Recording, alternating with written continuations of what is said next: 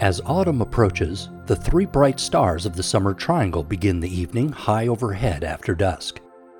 If you look about halfway up the southern sky, the prominent white star is Altair, marking the southernmost point of the triangle.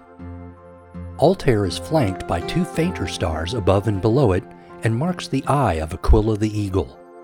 It's the 12th brightest star in the night sky and one of the closest to Earth, at a distance of only 16.7 light years.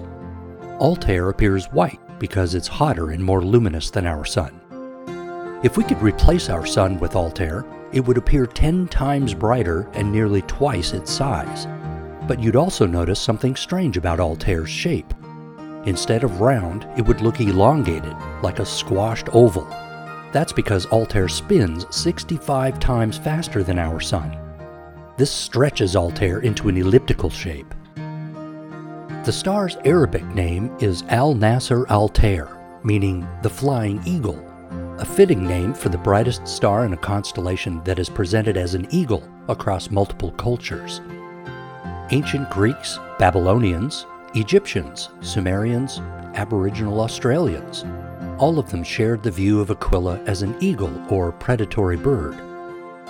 On moonless nights away from the city, you might notice the faint band of the Milky Way running through Aquila. Even if it's hard to see, grab some binoculars and scan through the rest of the constellation. The wings and tail extend diagonally down and right of Altair.